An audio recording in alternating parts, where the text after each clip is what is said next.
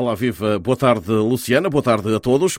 E vamos começar pela notícia que marcou claramente estes últimos dias, a apresentação do novo selecionador de Portugal, Roberto Martinez, que, quando chegaram as perguntas na hora da sua apresentação, teve um tema central.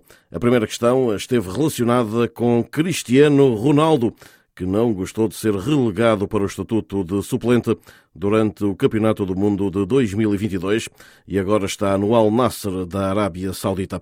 O novo treinador da seleção das esquinas não excluiu o capitão dos planos para o futuro, contudo lembrou que há muito talento em clubes de qualidade e bastante mais jovem na Europa. Ainda assim, Roberto Martinez foi à Arábia Saudita encontrar-se com Ronaldo e com os outros portugueses que disputaram as meias finais da Supertaça Espanhola. Roberto Martinez é então o novo selecionador de Portugal, depois de muito se ter falado de José Mourinho, que também nos últimos dias veio dizer que ele tinha sido a primeira escolha.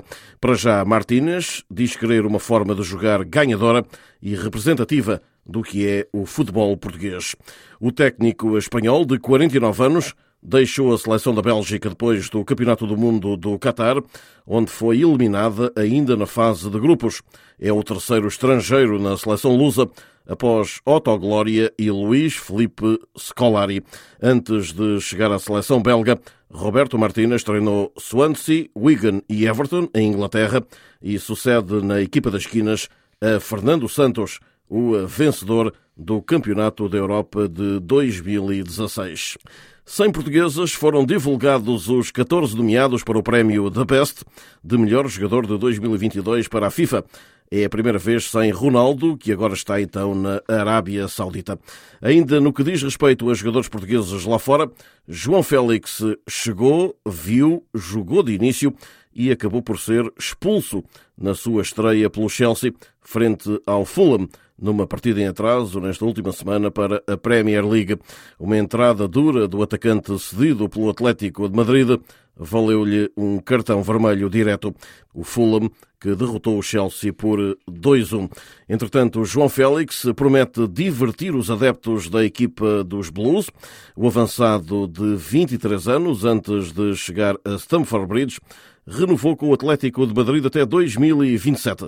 I'm very happy to be here in Chelsea and give a lot of fun to the fans.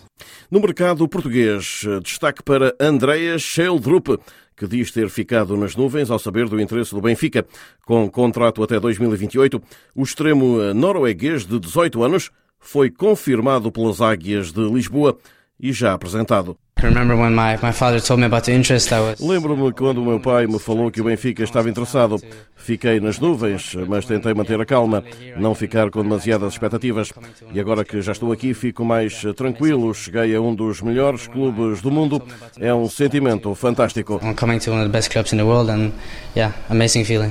Com o norueguês Scheldrup, atacante, chegou também outro avançado, o dinamarquês Kasper Tengstedt. Os dois são reforços de inverno do Benfica e já podem ser utilizados este domingo no derby de Lisboa entre Benfica e Sporting. O chamado derby eterno em Portugal, este a contar para a jornada 16.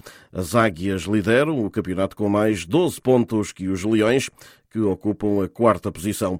António Pacheco, que protagonizou com Paulo Sousa a polémica mudança da Luz para Alvalade, ou seja, do Benfica para o Sporting, no verão de 93, dá favoritismo aos encarnados, mas apenas e só devido ao fator casa.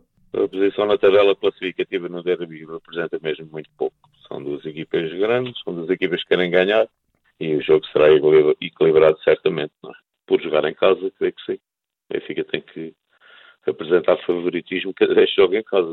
O antigo jogador de Benfica e Sporting, Pacheco, será o derby 314 da história entre os dois clubes. Antes de terminar, no Dakar de 2023, que encerrou, lembro que o português Ricardo Porém destacou Paulo Gonçalves, uma tarde que morreu há precisamente 3 anos. porém venceu uma etapa nos protótipos em pleno deserto do quarto vazio e, no fim, assinalou o desaparecimento de Paulo Gonçalves, porém conseguiu a segunda vitória portuguesa no Dakar, com base na Arábia Saudita, depois de João Ferreira ter vencido a oitava tirada, também na mesma categoria T3, sucessora dos Buggies. E assim saímos por hoje, não sem antes deixar um forte abraço para todos. De Lisboa, Rui Viegas para a Rádio SBS da Austrália.